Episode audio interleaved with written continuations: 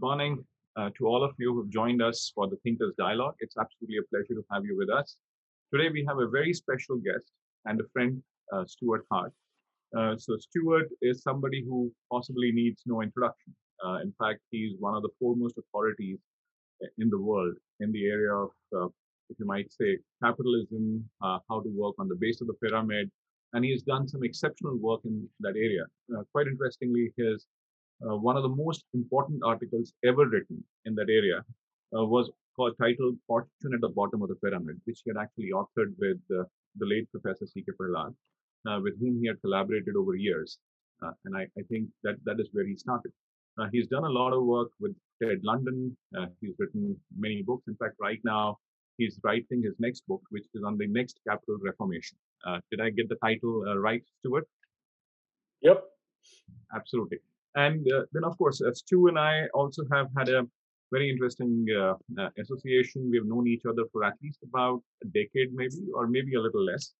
Uh, but I think the most uh, fascinating of our associations was when we actually get got time to get on Holi together in India.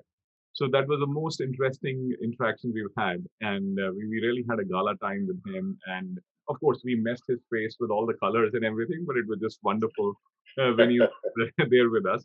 And then, of course, uh, uh, the institute has been part of the network that he created on the base of the pyramid and things. And so it's, just been a pleasure working with him and an honor to have known him. Uh, so, Stuart, thanks a lot for joining us uh, today for this uh, interesting interaction of Thinkers Dialogue. Oh, well, thank you for that kind introduction. I'm delighted to be with you. thank you, Stuart. So, we'll quickly dive into the conversation you know, like uh, Stu, like the way things are going across the world today, uh, with the kind of mess that we are in, with the kind of challenges that we see, I think it, it makes your work far more important at this present juncture than any other point in the history. Uh, I think, uh, as I see it, it is about how do we reduce poverty to how do we really bring people together? How do we really resolve the crisis that capitalism is facing? How do we resolve the challenges that the world is uh, facing? And possibly COVID has accentuated all this and makes us move into a certain direction. What are your views in terms of how things have changed, uh, how these challenges can actually be resolved as we move forward? Yeah, yeah. So I mean, I I, I guess I I share your uh, your perception that we're at. I, I think we're at one of those really sort of important moments in in history one of those inflection point moments where where everything changes.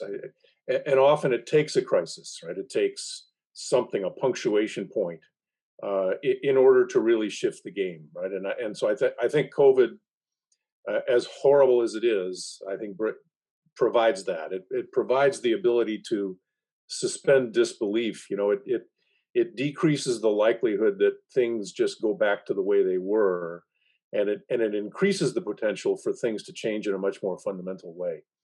Uh, and so that and that in many ways is the theme of this new book I'm working on the the next the so-called next capitalist reformation. And I you know I guess I the the thought behind the book is that you know I've been compelled over the last four or five years to try to understand things in a broader historical context. Um, and so I've looked now, read pretty widely historically on how this institution that we think of as capitalism hasn't always, you know, the term capitalism is only, uh, you know, maybe 150 years old. It dates back to the mid 19th century, but the the the practices, right, the the thought process, the mentality, and even the corp, even the organizational form of the corporation dates back much further. It dates back four to 500 years. Uh, of course, one of the iconic examples being the British East India Company, you know, back, back in the 1600s.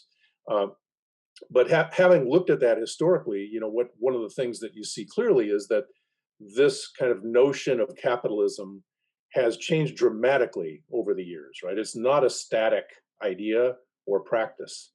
Uh, it's gone through several iterations. It's gone. It's gone through several cycles. Uh, you know, I, I, use the Carl Jung term enantiodromia, which is the tendency for things to turn to reach extremes and then turn into their opposite. And, and I think that we're at one of those points right now. You know, that certainly happened back in the, uh, you know, back in the 17 and 1800s, you know, that was really what the American Revolution was all about was overcoming you know the destructive and monopolizing power of crown corporations like the british east india company that's what the revolution was fought over in favor of smaller scale entrepreneurship and, and a true market economy that adam smith talked about. Uh, or you think about the turn of the 20th century you know with the industrial tycoons you know the robber barons in the in the united states. Uh, there was a pushback, right? There was there there was this sort of sense of resistance, the what what Karl Polanyi called the double movement or countervailing power, which ended up fundamentally changing the way in which capitalism was committed. You know, starting with Teddy Roosevelt, but then ultimately with the New Deal, right, and then the post-war years, when the practice of cap- American-style capitalism uh, was very much, you know, what's called welfare capitalism, where large corporations, even though blind to a lot of issues that we would consider important social issues today, like like uh, uh, like like gender parity or women or women issues or civil rights or even environment, sort of blind to those issues in the in the 50s, 60s, and even into the 70s. But nonetheless, were paying living wages, were focused on on employee on, on really bringing employees into the middle class. That's when the middle class was built in being good community and corporate citizens, you know, in the in the communities where they existed. Uh, and that that that was really sort of the golden age of American style capitalism. Of course, it helped to be the dominant force coming out of World War II and not having any competition. But uh, but but still, right? That that was a very different brand of capitalism than what ultimately then came into being starting in the 70s, you know, with the emergence and ultimate takeover of neoliberalism. So you know, with Milton Friedman and the and the Mont Pelerin Society and so forth, really sort of taking over starting in the 80s, and then shifting uh, the way in which capitalism was practiced, American sort of Anglo-American style capitalism, which has a lot of influence in the world, uh, since the 80s has looked very different, right? It, ha- it has been dominated by the perspective of shareholder primacy, as though one stakeholder takes prominence over, over all the others and and I think we're now what we're living through now is the is sort of the consequences of all that. Not blaming COVID on shareholder primacy, but but you know I think COVID provides the uh, provides provides sort of the punctuation point, provides the impetus for really shifting gears. So I think we're we're living through one of those, you know, kind of epic times in human history where everything changes where the way in which capitalism itself is practiced practiced shifts and a lot of the kinds of issues that that many of us have been talking about over the past 30 for me it's going on 40 years of trying to work on this really since financial capitalism and shareholder primacy first emerged you know kind of the market fundamentalist perspective on things like you know sustainability or inclusion or base of the pyramid and you know business serving the underserved and kind of leapfrog innovation and so forth. These are all, I think, efforts over the last 20 or 30 years to address the clear shortcomings and blind spots of financial capitalism and shareholder primacy. We may be at one of those points where the whole game finally shifts. And, and I think it, it, and where the motive force for that comes from is probably from the capitalists themselves. So that, that's fascinating. Your ending point is that the motive to change might come from capitalists uh, themselves. Why would you say that? Because until now, whatever they have done, probably a lot of companies, I'm not saying that all enterprises are the same, but they, they have had a fairly exploitative nature. Uh, there are points uh, in the present crisis which, which show that uh, there is seemingly an attitude of profiteering out of misery and death right now. Uh, so what what what makes you fairly optimistic that yeah. this might actually happen?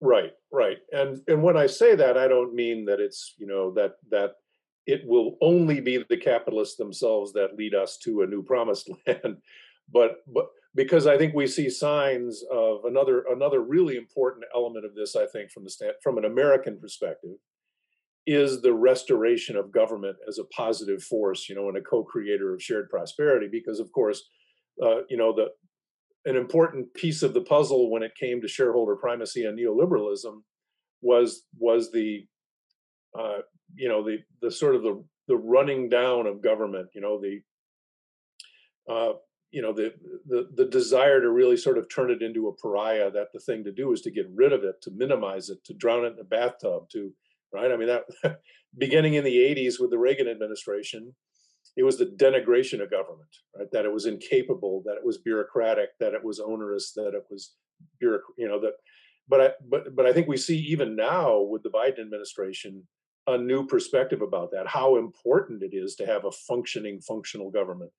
Uh, and I think that the enlightened capitalists know that, right? That that that increasingly, I think we see enlightened capitalists recognize that government is really important and that we need a restoration of government as a as as really sort of a partner in in the creation of shared prosperity.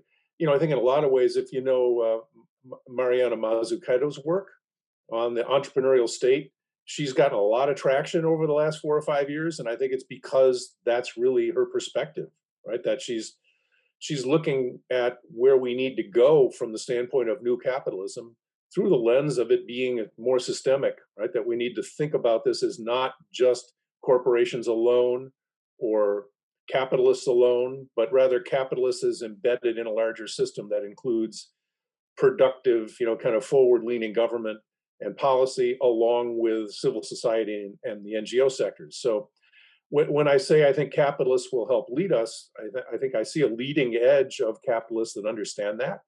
Uh, that over the last few years you've begun to see them articulate at, at least you know the aspiration to move in that direction whether it's you know the larry finks or other corporate leaders around the world from the standpoint of uh, you know a declaration that we're moving away from shareholder primacy to stakeholder capitalism or whether it's you know klaus schwab and the world economic forum and so so you see sort of a, a confluence of thought leaders from the business sector articulating that publicly. And of course, saying it and doing it are two different things.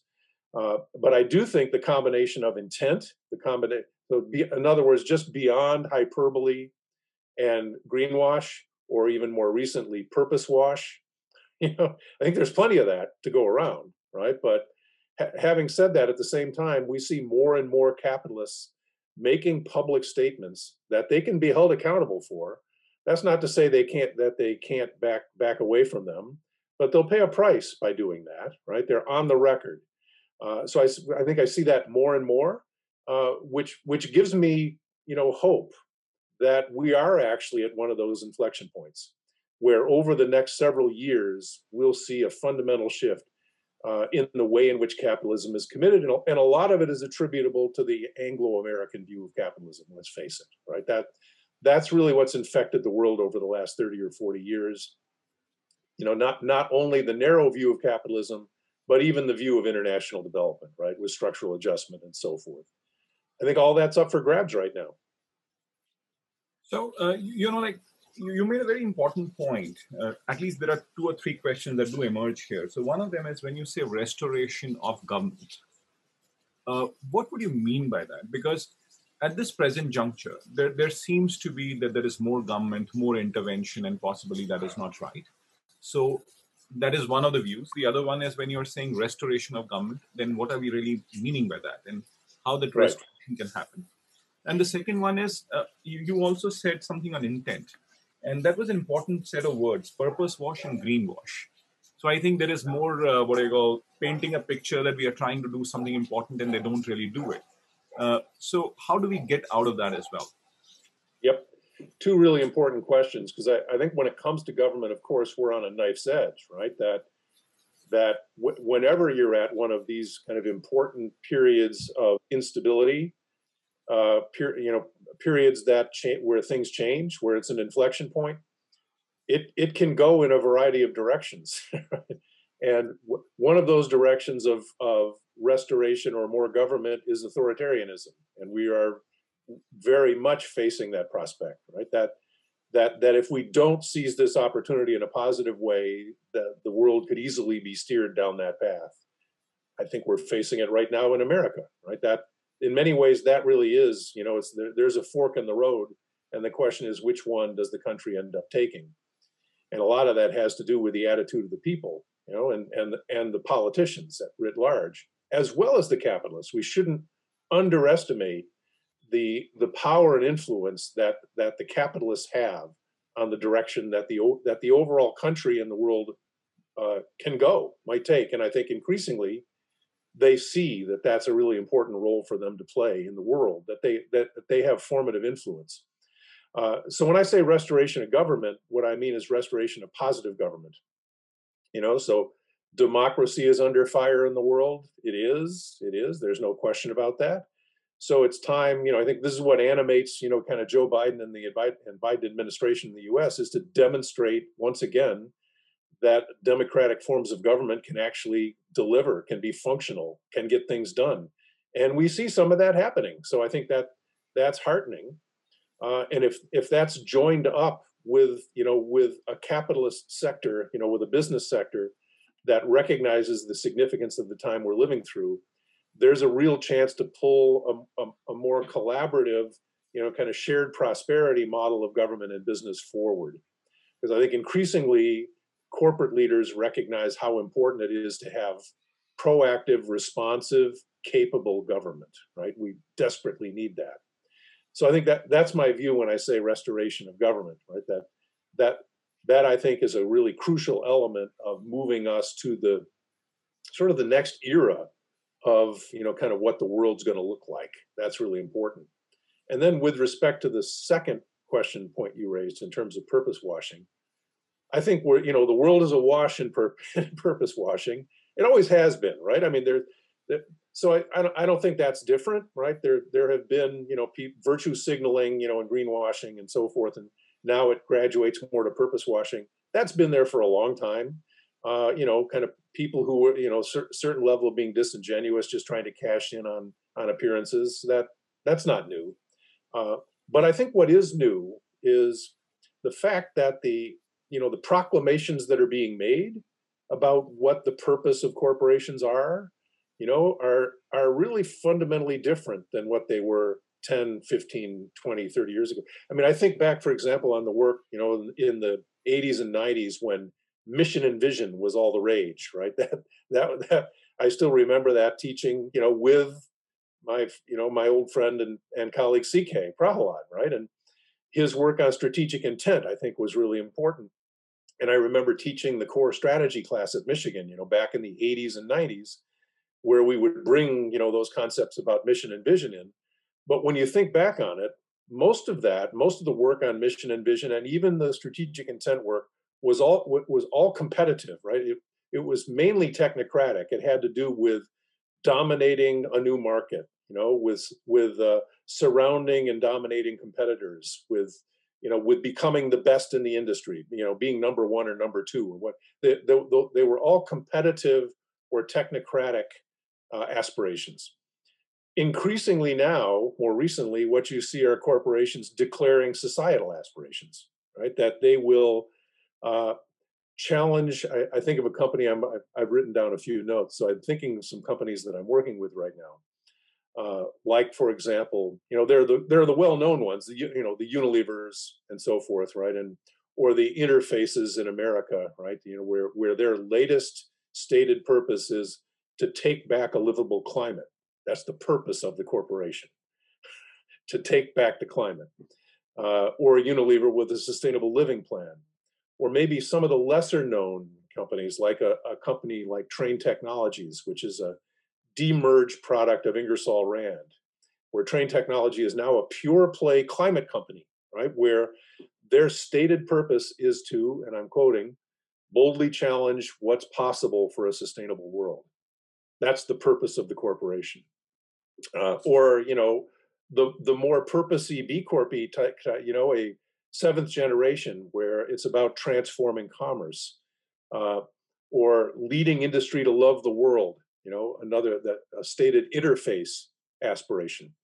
The, these are the kinds of you know purposes you see articulated. Now you can say that's just you know that's hyperbole, right? And at some level it is, right? It is, but it is a statement of intended direction, right? I mean it it is kind of mar- it's a marker, right? I mean it's a flag in the ground suggesting that that increasingly these corporations are aiming to really solve problems out there in the world. Now, a lot of the work I've been doing in a big part of this new book is on trying to double click on purpose and make it real, right? To, to move it beyond hyperbole. So uh, a couple of a couple of the chapters in the book, you know, there is a chapter in the book on system redesign. So there's a chapter on restoring government. But I think equally important in terms of system redesigns are reinventing business education. And I'm happy to talk about that a bit because that's, of course, the work in creating this new uh, MBA program at the University of Vermont. I think is a, we've just we've been able to stand up uh, at least a proof of concept that that can be done. That it's an MBA for the 21st century, not rooted in shareholder primacy and market fundamentalism, because I think MBA, the MBA education and business education is one of the root causes of the problem that we've had over the last 40 years. It's created, you know, generations of people who have a very narrow view, you know, and, and end up out in the world in financial services and on Wall Street and in consulting firms and in private equity funds that have created the problem that we're living through right now. Uh, so I think business edu- transforming business education and redesigning business education, which is one of the chapters in the book, is critically important. We have to cr- creatively destroy the MBA as it currently exists because it's one of the root causes of the problem that we have. So, you know, I think reinventing, redesigning business education and restoring government as a partner in the creation of shared prosperity are two of the really important system redesigns. But then for corporations themselves, so I have a, cha- a chapter that's focused on re-embedding purpose, which, which is which is all about not just spouting hyperbole right out to the world, you know, on the on the website, you know, or I mean, I think that I don't mean to take that lightly or to make light of it, right? Because I think in many ways those things really are public proclamations of intent, right? and we have to take them seriously and and actually hold the companies accountable but at the end of the day, that means the companies themselves have to be able to convert that that very, in some cases, very flowery, hyperbolic claim of what their what their corporation exists to do. That has to be converted into core strategy. So a, a lot of the work I'm doing now with companies is around what I'm calling development of aspirations and quests, which is like double double clicking on purpose. What specific? So it's it's a it's something different than sustainability goals. Right? Like most forward-leaning large corporations now have 2030 sustainability goals, right? Which in many cases are quite are quite audacious and aspirational. But if you look at those sustainability goals, more often than not, they're uh, and not this this is not a bad thing that I'm about to say. It's just a statement of reality. They're mostly functional, you know, kind of foundational goals. In other words, they're they're they're sort of more siloed, right? They have to do with reducing the carbon footprint, you know, of our uh, you know of our of our facilities or our products, or reducing water use, or reducing energy use, or dealing with uh, living wage or or gender equity, or so all really important kind of issue based uh, aspirations or, or sustainability goals out into the future. Uh, and in that sense, they're you know they're the kinds of things that functions inside companies can take on and be held accountable for. But uh, you know, or, or, or probably where we've seen the most progress is on the supply chain side, right? And you know, in terms of sustainable sourcing, all really important. But when you think about it, those can be pursued in many cases without fundamentally changing the underlying technology and product portfolio of the corporations themselves so at the, at the end of the day you know what what an aspirate what aspirations and quests are all about in terms of double clicking on purpose is operationalizing purpose in concrete terms about how the business is going to change over the next decade. What you know what specific business aspirations does the company have? How will it be different in the year 2030 than it than it is or was in 2020 not just in terms of you know we're going to have more certified uh, uh, we're gonna we're gonna have more uh, suppliers who are Rainforest Alliance certified. That's all good, right? That's all good. But how are we going to actually shift our core businesses over the next decade? That's where the rubber meets the road. So this idea of of, uh, of uh, business aspirations and corporate quests, uh, you know, as I've been calling them, double click on purpose and provide the connective tissue be, between this really broad statement of the directionality of purpose for the corporation, like, you know, transforming commerce or boldly challenging what's possible or a sustainable living plan or sustainable in a generation. Those are very big ideas. So let's double click on those and, and make and, and be clearer about, you know, looking out a decade, here are the three or four or five ways that we will fundamentally transform our business and the business that we're in and what we're doing as a company, as a business. And then those then form the basis. They're the they're the what's they answer the question of what the company's going to be. Uh, and then you can construct meaningful strategies around those, right? To to actually make them real.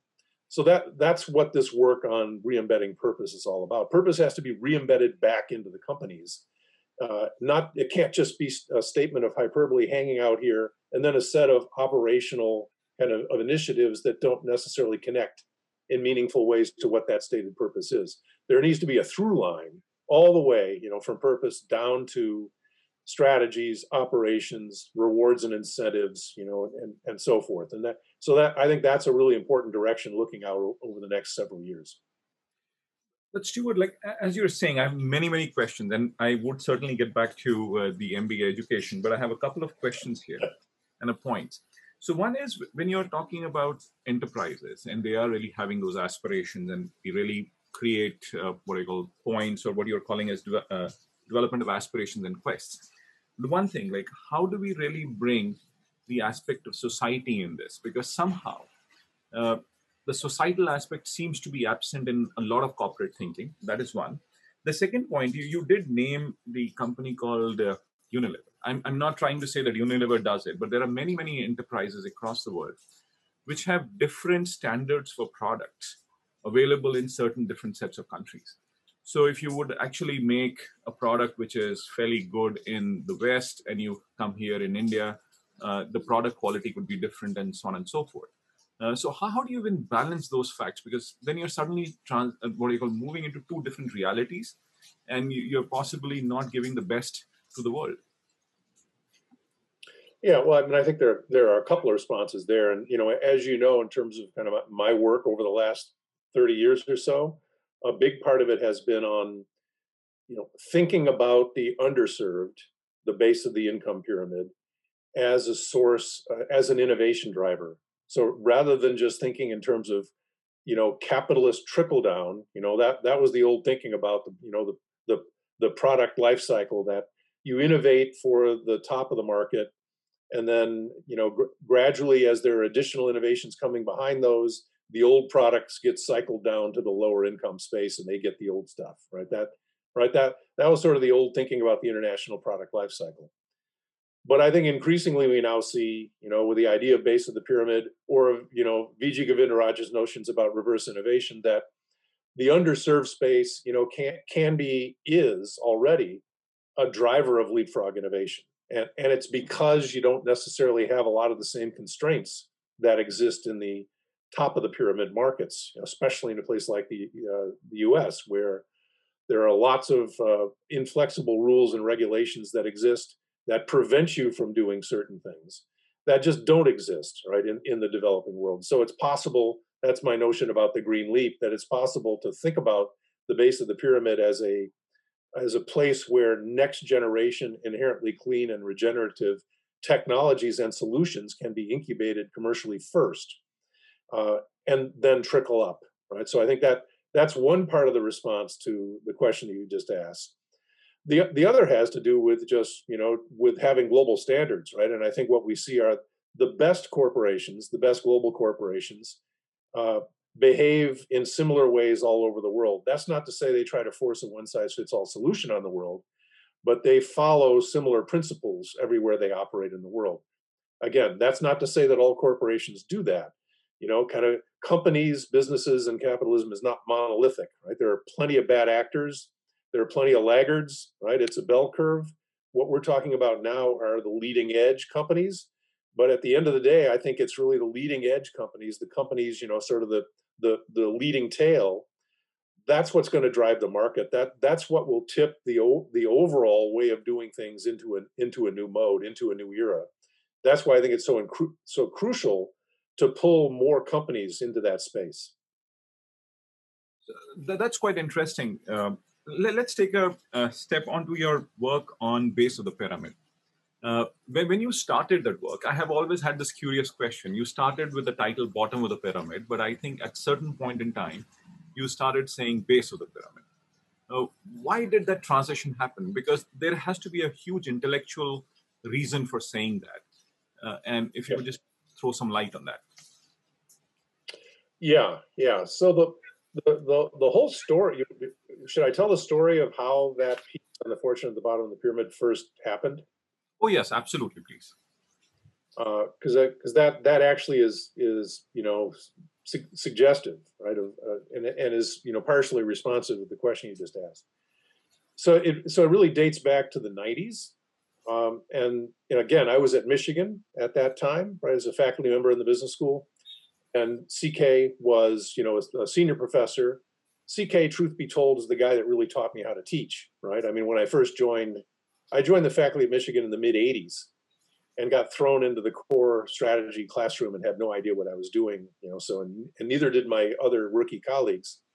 Uh, so we totally cratered. And it was Prahalad then who got sent by the uh, chairman of the department because we, we totally tanked the class to rescue the class. So he became the course head the next year. And that's where I learned how to teach, but it's also how I got to know him a bit. And it was also how I, you know, I became.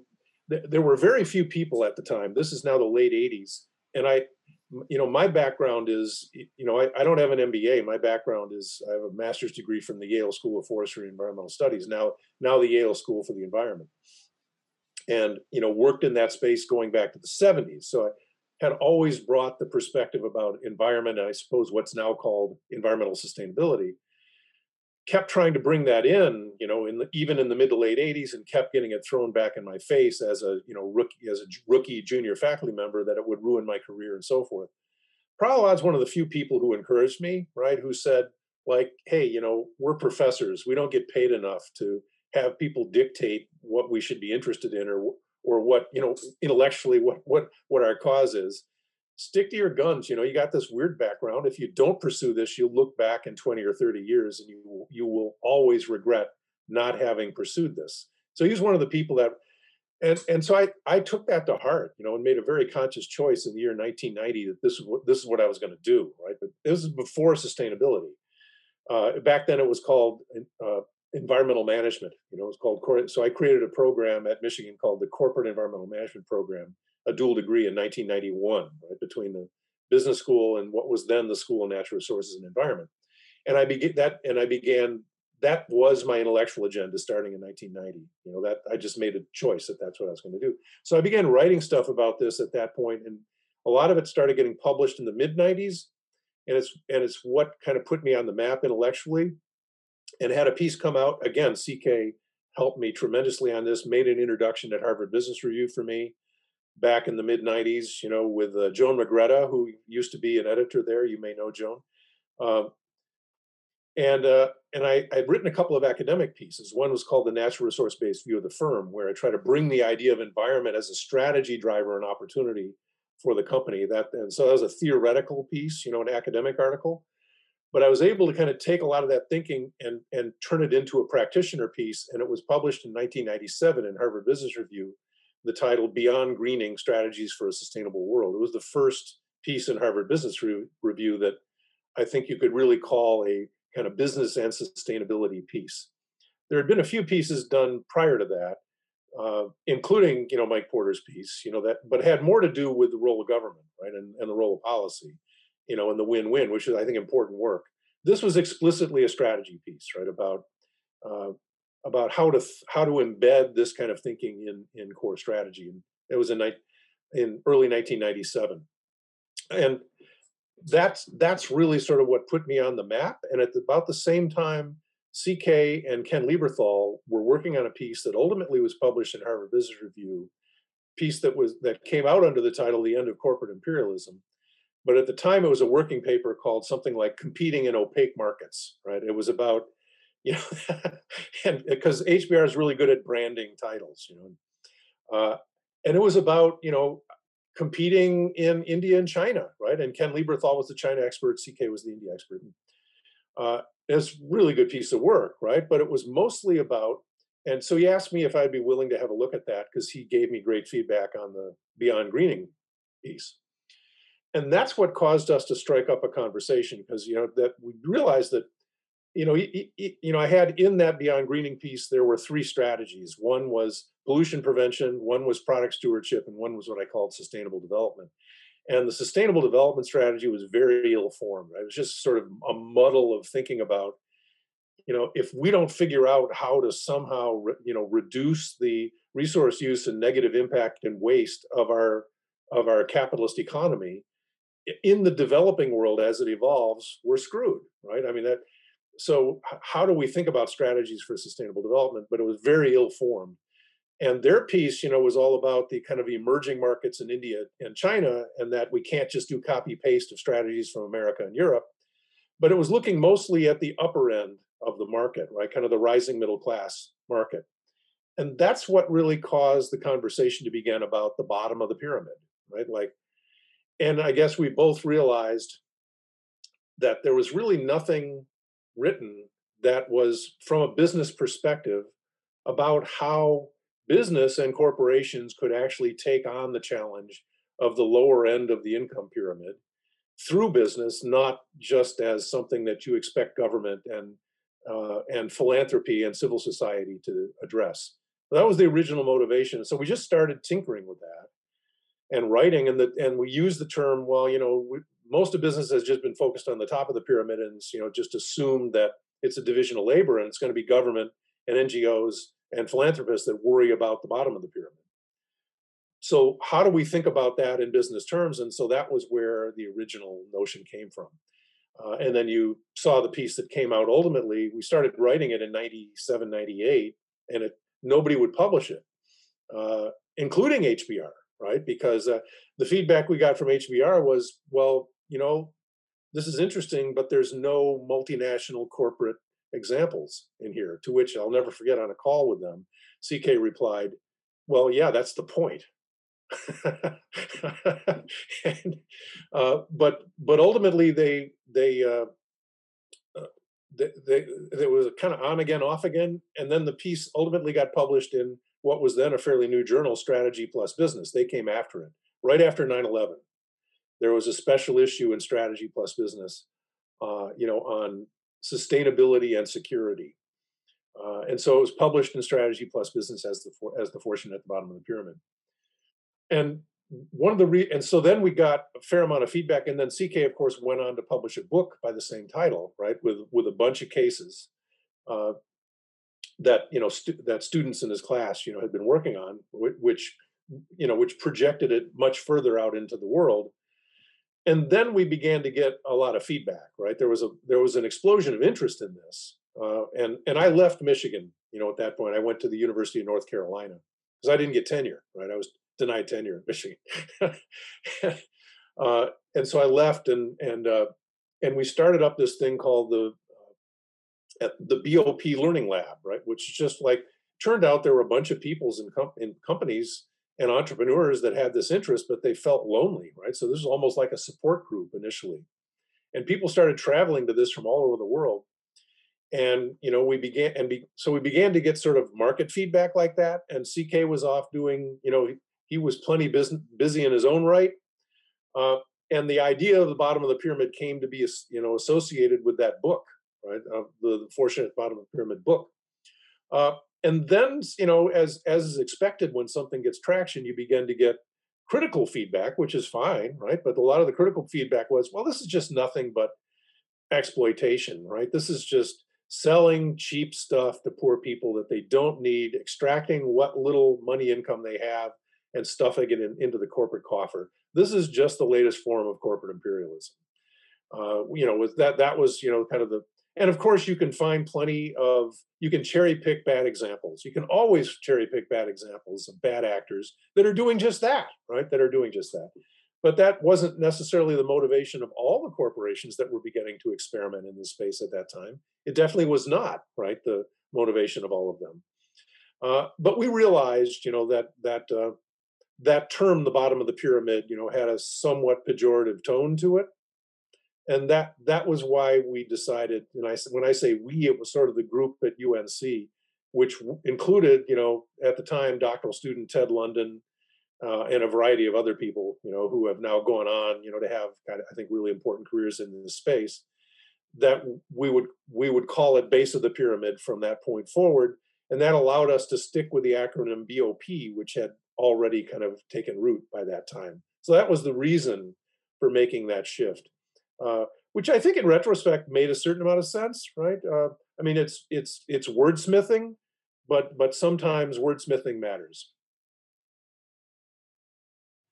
of course like so that that was an important change but on this whole bottom of the pyramid or base of the pyramid given the covid crisis where do you see that how, how do we really solve the world now because what what covid has done is that people have got more poor over a period of time the poverty lines or the poverty numbers have skyrocketed in the last uh, 12 months across the world and suddenly it is going to have a huge impact on the world of business how they really look at their strategies and things so your body of work suddenly becomes so very important to resolve the problems that are that we face now.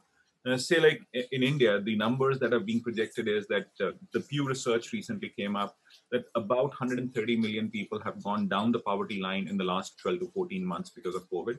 Uh, across the world, there seems to have been an increase of about 12 to 15 percent of people uh, below the poverty line. So that that's a huge impact that COVID has actually had. So, whatever gains we might have actually had on poverty reduction in the last 15 or 20 years across the world that seem to have got lost. And so, how do we resolve for it? Because now it takes a much more important proposition in the world. Yes, yeah, no, you're absolutely right, and that's actually a you know in this in this new book I'm working on, uh, what you know one of the so there's there's the work as I mentioned on system redesign and there's the work on corporate transformation. I just described some of it about re-embedding purpose and so forth and and redesigning the corporate architecture right to to be more consistent. But the first part of the book is more historical. So there's a, a there's a kind of four or five hundred year look back and assessment of how corporate how capitalism has evolved, and then to try to extract lessons from that sort of a history rhymes chapter. What are the enduring lessons that we need to that we can and should and must carry forward into this next cycle of capitalist reformation. Uh, and then, you know, from there, there's a chapter on the the awakening to come, right, which is sort of looking looking out, right. How do we think about this? So, in you know, in that chapter, what you know, what what I it's exactly what you're just just describing, right. So if we we go back 20 years, you know, in the work, original work on the fortune at the bottom of the pyramid, the world was a very different place, right, back back then, right. It was I'm looking at my numbers now because we, uh, you know, back then it was about the four billion poor at the bottom of the pyramid, you know, and so forth. And that that was, you know, there there really are no real precise numbers, and it all depends on what income cutoffs you use and so forth. But in rough numbers, that was probably fairly accurate, you know, depending on what you know what income number, and assuming that poverty is defined by income, right, which is a obviously a questionable definition, but. Uh, that was probably about right. You know, that there were 20 years ago, there were 6 billion people or so in the world, and 4 billion of them were what we would think of as poor, right? So the idea of the fortune at the bottom of the pyramid really made sense, right? Like we, we need to harness the power of business and capitalism in order to get after this, this challenge, right? We, how do we raise the bottom of the pyramid, right? It was what the MDGs were all about, the Millennium Development Goals and so forth. And of course, by, you know, 2015 or so, they were able to you know, kind of claim victory because you know they they cut poverty in half, you know, off the 1990 base, but you know probably most of that was the explosion of the uh, you know economy in China, right? Which which which brought you know literally ten, tens of millions or hundred, hundreds of millions of people out, out of extreme poverty. But you know, having said that, there was still a you know pretty clear clear track of people emerging from what you know quote extreme poverty such that by you know last year, as you know, as COVID is striking, it's down. There, there were in the year 2000, the best estimate I've seen is well, we talk about four billion at the bottom of the pyramid in terms of extreme poverty, right? And we'll we'll use the World Bank dollar ninety a day, which you know you can question and you probably should, but uh, that was maybe that was a little under two billion people in the year two in the year 2000 well you know by 2020 it's down you know it's it's down to maybe five or six hundred million right but since covid as you suggest it's now up another 200 million right so we're we're at 700 some million or so best estimate right of people in quote extreme poverty which is still half of what it was in the year 2000 but that doesn't make it any less severe as a problem. And you know if, if we're going to look out to 2030 right and think about the sdgs of you know of ending poverty uh, that's a pretty tall order kind of given that we're going in the wrong direction right now but the but the, the way that i've begun to try to think about this and it was already implicit in a lot of the work before is that you know that the idea of poverty has really it was never monolithic right but it's but it's metastasized into several different forms that have become much more clearly defined. So there's the, you know, what I would think of as the form of poverty in what is the, in some ways, the old, we'll call it the legacy base, which would be mostly rural, right, and mostly developing world, but not exclusively, where you you've had so much, you know, people, so many people leaving the farm, right, and of course this is part of the in India, right, COVID has driven so many people back from the city to the country um, which which adds to the both the challenge and the opportunity. But so you have kind of the rural legacy base, which is more rural, is rural and agricultural. So I think there's a huge challenge and opportunity just around lifting the agricultural. How do how do we create a resilient, regenerative, and sustainable agricultural base of the pyramid?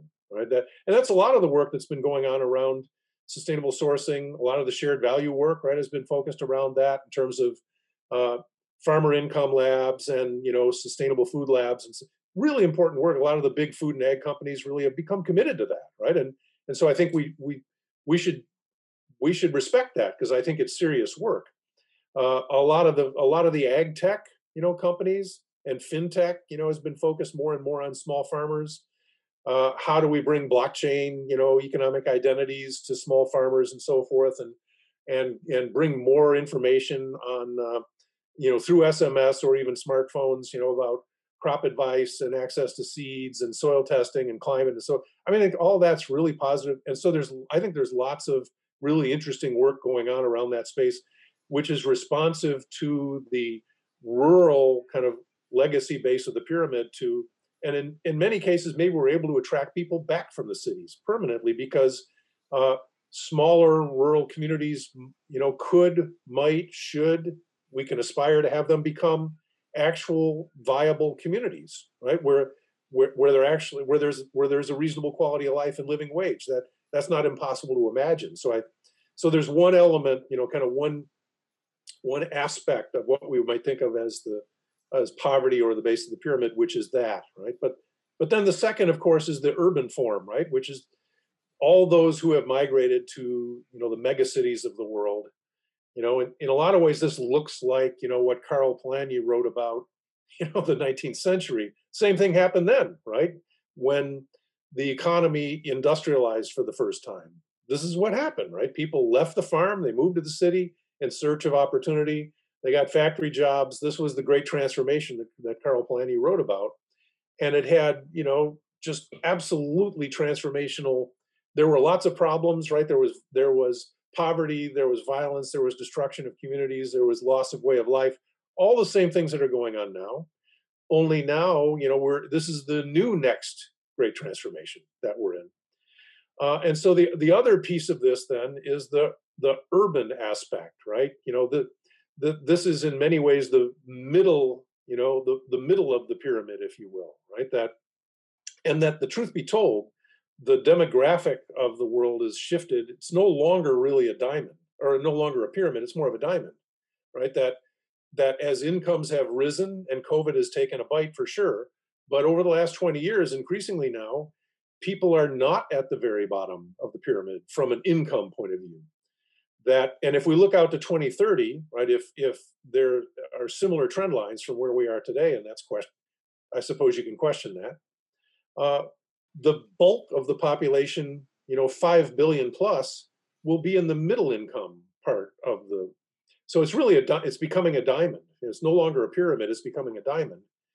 Uh, and and the big challenge will be the middle of the diamond, right? Because you have an exploding five billion plus people by 2030 in the in the rising middle class, largely urban, right? Exploding megacities, urban slums, and shanty towns evolving into more permanent communities. How do we get after that, right? That that's an enormous business opportunity when you think about it, distinct from the rural opportunity. Uh, but but then there's a third, right, which is the declining top, right? Which and we've seen this happening for a while. It's not just in America; it's happening in Europe. It's happening everywhere. You know, it's it's the you know pre, the industrialized you know quote developed economies which have you know kind of fallen upon the end of an era where you know that very the very industrialization you know that made them uh, you know is coming to a close. So you know we we see in in the united states has its own growing base of the income pyramid you know as people have fallen out of the middle class. Uh, that's a huge i mean that that's what's underneath a lot of the problems that exist in the country right now. It's both uh, you know rural in terms of smaller communities that have become deindustrialized you know in in parts of the old industrial midwest where i'm sitting right now in michigan uh, you know as an example. But it's also racial right? And, and we see that racial reckoning happening in the country uh, around you know black lives matter and you know and the uh, the challenges that people of color face you know and the systemic racism that still exists and it's not unique to america right? It exists in other parts of the world as well. It's going on in Europe. Same thing is happening. So I, I you know, I think we have that third element of what we might think of as business at base of the pyramid as well, which is a which is a a separate but related problem of poverty, uh, disenfranchisement, and uh, and business opportunity. Right? If we if we put on our on our entrepreneurial hat, it's a business opportunity. In some ways, it goes back to the piece that Mike Porter did, you know, again back in the '90s on the uh, competitive advantage of the inner city, right? That, but we can rethink that now. You know, less just about you know trying trying to uh, bring retail and, and, affordable products. How, how do we actually de- develop these communities in in ways that lift them for good, right? Sort of. So in some ways, it's more of the you know kind of base of the pyramid thinking of serving and lifting, right? Not just selling to the poor but serving and lifting. Um, so, at, as an example, I mean, we see more and more of that work beginning to beginning to start up, right? And so, as part of this new MBA program uh, that I mentioned at the University of Vermont, we do practicum projects. You know, with the, there's the coursework and then there are practicum projects. And just an example, as an example, one of the practicums we're doing this year with Ben and Jerry's, right? And so Ben and Jerry's, you know, small niche company, you know, purpose driven, B Corp, owned by Unilever, right? Which is not trivial, right? Because it's had impact on Unilever. Um, has, has is launching a new initiative, and we're, we're working with them on this, uh, called climate reparations. And the and the idea behind it is, uh, you know, they they're looking to offset their historical climate, their historical carbon emissions, going back to the founding of the company that's become popular, right? Somewhat, right? So you know, you see the Microsofts and Googles committing to that. That it's not just about you know becoming carbon neutral in current operations or scope one or scope two or even scope three, but offsetting all of your historical, you know, back to the founding of the company. So Ben and Jerry's is committed to doing that. But the, but as part of it, the way the way they want to go about doing that is by making investments in black and brown communities that lift those communities economically and sequester carbon at the same time. They call it they call it climate reparations. And and it opens up the opportunity for the green leap, right? That that it really does to kind of bring forward, you know, these more regenerative and sustainable technologies, at, you know, commercially in those very communities, right? So so I think we see more and more of that kind of work kind of leading forward. Uh, how do we think about the declining top? You know how do you lift the declining top and and re-inject it back into the you know di- the dynamics of the economy at the same time? So have these three levels right of of uh, you know the underserved that are really important to get after if we're going to get to a sustainable world. Fascinating you know, stuart but then very short answer to this question do, you think capitalism will be able to solve for all societal problems, or because COVID has exposed a lot of problems that we say, like say healthcare infrastructure to uh, things around that. Uh, so, do you think privatization or capitalism will solve it, or governmental intervention would become more and more important as we go along, solving the challenges that we see? Yeah. So I'm back to where we started, which is a crucial part of the reformation of capitalism is the restoration of government as a positive force, capable force, and in some ways, rather than just thought of as, yeah, we, you know, we need the government, you know, when things go wrong, they need to solve it, right? Or just to come in, you know, as crisis managers in, you know, in natural disasters or COVID or what have you. Or, you know, you know, okay, we need them to, you know, collect taxes and we, you know, sometimes, you know, kind of regulate bad, bad actors and put people in jail. We need to get, you know, we need to get back to thinking about government as it used to be thought. I mean, there was a time, even in this, in America, when government was thought of as a positive motive force in the world, right? I mean, there's some all this really it's sort of the uh, the uh, resurgence of Hamilton, right? you know that, Alexander Hamilton, rather than just Thomas Jefferson and the yeoman farmer, Hamilton was the founding father who really thought about how important it was for government to project itself by building national transportation infrastructure if we were going to actually develop the country. Uh, by investing in manufacturing capability, if we were ever going to make products for ourselves and get rid of the British once and for all as mercantilists, right? I mean, the, and that's what America did, right? It built canals, it built the Transcontinental Railroad, it invested in manufacturing, it became a manufacturing center for interchangeable parts. That was all driven by government and infrastructure investment. So in some ways, it's what you see Biden projecting out there now, right? In terms of of 21st century infrastructure. Infrastructure isn't just fixing potholes and bridges it's investing in broadband it's investing in, in electric vehicle infrastructure it's investing in where we need to be in the future and that that then creates the that that creates the pull for the capitalist and corporate sector to to come in and really make it stick right? That that's how, that's how it has to work looking forward. So last two con- uh, questions on the conversation uh, stuart but then the most important one. You, you said a very important point that the mba education has been the root cause for a lot of problems. And there is an urgent need to reform or transform this whole education. Of course, you have been party to creating something very, very important uh, at the University of Vermont. Uh, but what more do you think needs to be done on urgent basis? Because uh, there, there is a certain problem, and we are right now living through it. Yeah. So par- part of our our um, motivation, you know, to begin with, and you know Sanjay Sharma, right, who's the dean of the business school at the University of Vermont, now the Grossman School.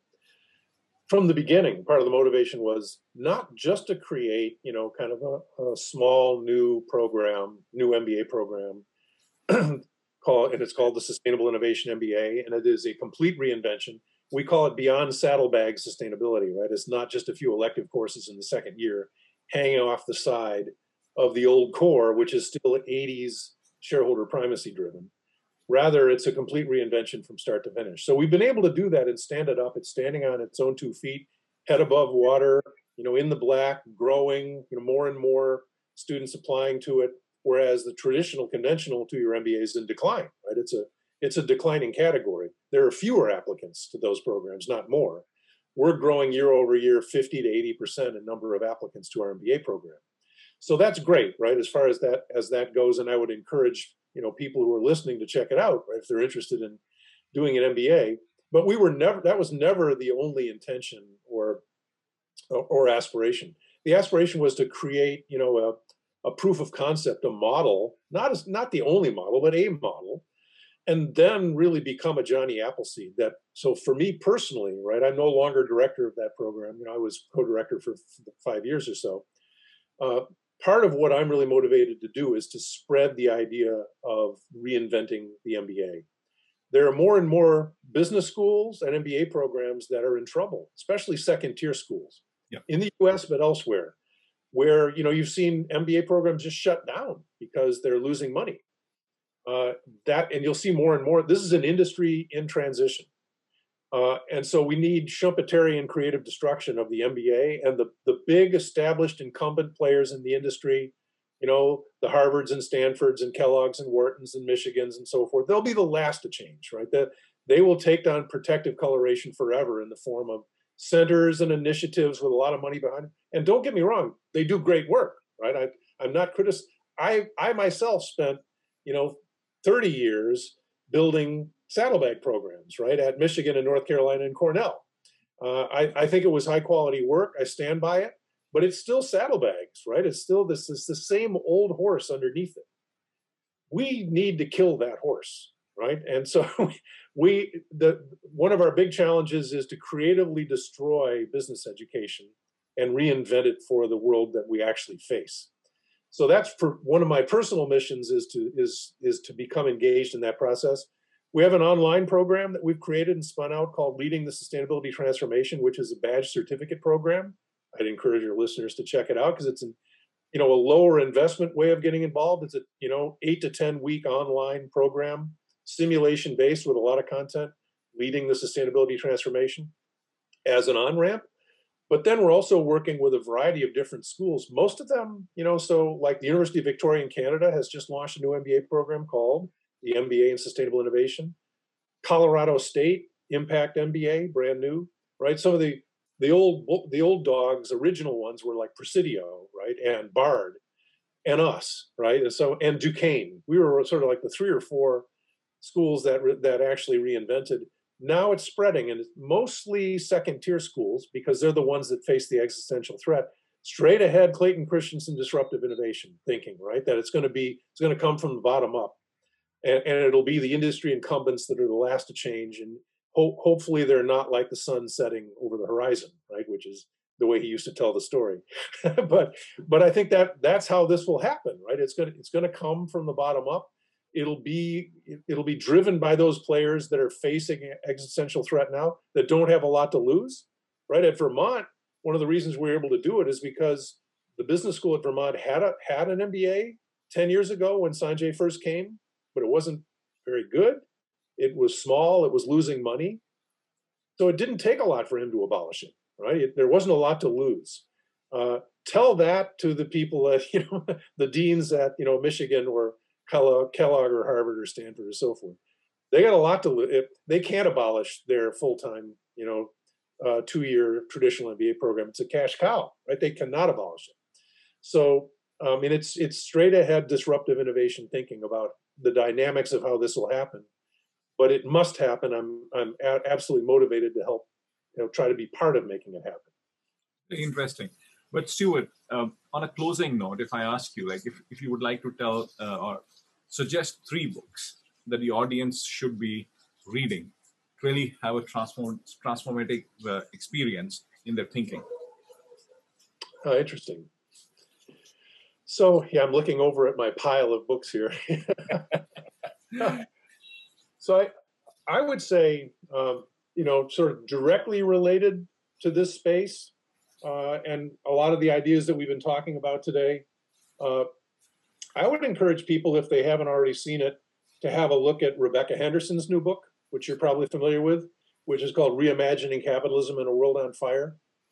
Uh, I think I think John Elkington's book is also is an interesting read. It's called Green Swans. His new book called Green Swans. Uh, but then I think a, a, I think a book that really nails it, eh, you know, maybe it's a little bit Americanized, but I but let's face it, it's American style capitalism that's under fire, right? And that needs to change. But that tells the story, I think, in a way that that is just incredible. It's a guy. It's a, by a guy named Kurt Andersen, uh, and his new book is called Evil Geniuses, and and it's and it's sort of really a multi-level, uh, you know, storytelling of how how the last 40 years happened you know kind of the neoliberalist era how that came to be and its consequences and what and what needs to change.